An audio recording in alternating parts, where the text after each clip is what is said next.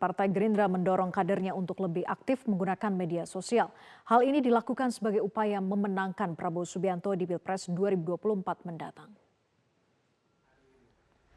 Pada agenda konsolidasi akbar pengurus Gerindra Dapil 8 Jakarta Selatan yang digelar pada minggu pagi di lapangan Blok S Kebayoran Baru.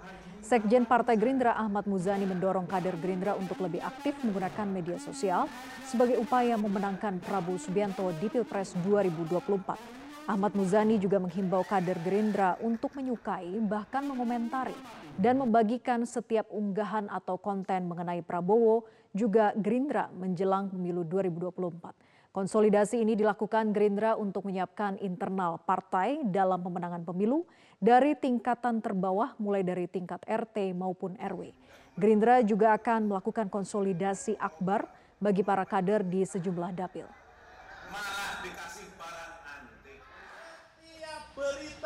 Baik tentang Pak Prabowo, tentang pemimpin partai, tentang fraksi, tentang Gerindra. Nomor satu, nomor dua, nomor tiga, paham? Itu maksudnya handphone. Jadi handphone kita digunakan untuk senjata perjuangan. Pemirsa Sekretaris Badan Pemenangan Pemilu atau Bapilu Partai Nasdem, Willy Aditya menyebut Nasdem memiliki formulasi khusus untuk meraih suara di Jawa Timur. Menurutnya kemenangan di Jatim menjadi modal pokok meraih kemenangan nasional. Hal tersebut disampaikan oleh Willy dalam orientasi calon legislatif Partai Nasdem se-Jawa Timur di Surabaya. Jatim disebut sebagai epicentrum politik nasional sekaligus menjadi salah satu basis suara Partai Nasdem. Menurut Willy ada tipologi yang berbeda di setiap wilayah di Jawa Timur yang memerlukan pendekatan kontekstual sesuai kebutuhan di masing-masing dapil. Partai Nasdem sudah punya formulasi berdasarkan kajian pendekatan saintifik serta evaluasi dan monitoring melihat kerja caleg dan struktur partai di setiap dapil. Dalam pemilu 2024 mendatang, Nasdem menargetkan 14 kursi DPR RI dari dapil Jawa Timur. Nasdem juga menargetkan meraih 20 kursi di DPRD tingkat provinsi dan 200 kursi di DPRD Kabupaten Kota se-Jawa Timur.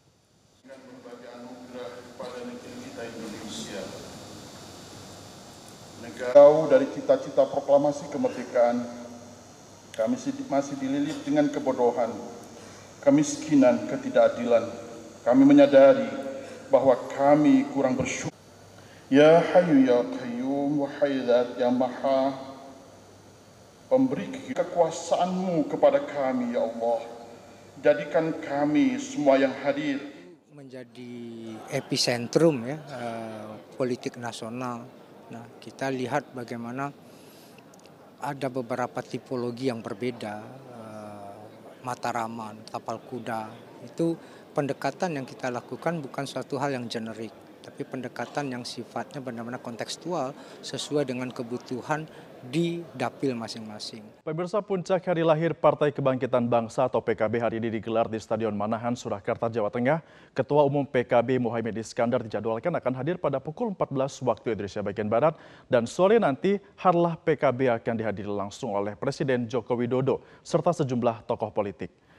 Nanti sore pukul 16.30 waktu Indonesia Barat, Presiden Joko Widodo direncanakan akan menyampaikan pidato politik dan arahan kepada seluruh kader PKB yang hadir. Selain Presiden akan hadir pula sejumlah tokoh politik seperti Ketua Umum Partai Gerindra Prabowo Subianto, Ketua Umum Partai Golkar Airlangga Hartarto, Sekjen dan Edi Suparno, politisi PDIP sekaligus Ketua DPR RI Puan Maharani, dan akan hadir juga Gubernur Jawa Tengah Ganjar Pranowo serta Wali Kota Gibran, Wali Kota Solo Gibran Raka Buming Raka. Masyarakat Kamboja melangsungkan pemilihan umum hari ini.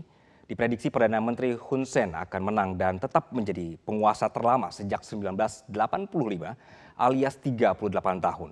Dan berikut aktivitas Hun Sen saat melakukan pemungutan suara yang dilaporkan jurnalis Metro TV Jose Nicole dan juga Rifki Adi Pradana. Pemirsa pada tanggal 23 Juli 2023 hari ini Kamboja akan menyelenggarakan pemilihan umum.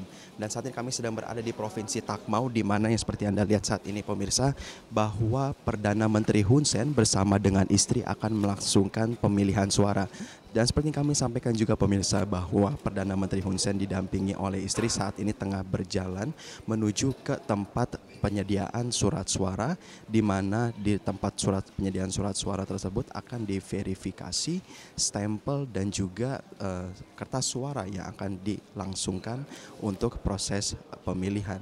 Dan pemirsa seperti Anda lihat bahwa saat ini Perdana Menteri Hun Sen tengah menuju ke tempat bilik suara yang berwarna hijau yang menjadi tempat pemilihan. Dan sebagai konteks sedikit pemirsa berbeda dengan di Indonesia di mana mengusung sistem proporsional terbuka maka proses daripada pemilihan pemungutan suara ini akan menyolok atau mencoblos nama daripada anggota parlemen yang akan dipilih. Sedangkan kalau untuk di Kamboja sendiri mengusung sistem proporsional tertutup di mana mereka akan memilih partai dengan cara tidak mencoblos namun memberikan tanda seperti tanda centang, tanda silang, tanda minus ataupun tanda plus. Dan sebagai informasi juga pemirsa bahwa Perdana Menteri Hun Sen merupakan kepala daripada Partai Cambodian People Party atau Partai CPP di mana menjadi Perdana Menteri selama 38 tahun. Dan saat ini pemirsa seperti Anda saksikan Perdana Menteri Hun Sen telah selesai melakukan proses pemungutan suara dan tengah menyampaikannya kepada awak media sebelum akhirnya dimasukkan kepada kotak suara yang telah disediakan.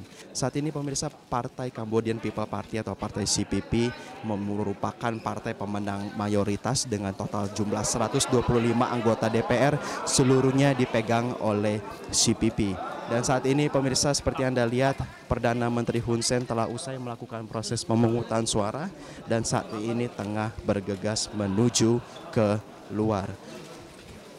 Dan pemirsa tidak hanya di Provinsi Takmau ini total akan ada sekitar lebih daripada 23 hingga 27 ribu TPS yang akan melangsungkan pemilihan dengan total pemilihan kurang lebih sekitar 9,7 pengguna.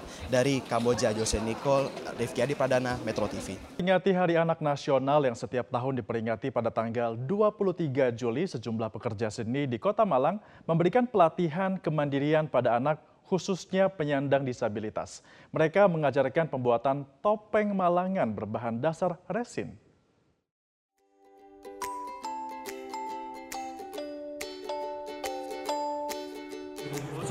Puluhan anak dari sejumlah sekolah luar biasa atau SLB Kota Malang ini sejak pagi berkreasi di lobi gedung DPRD Kota Malang.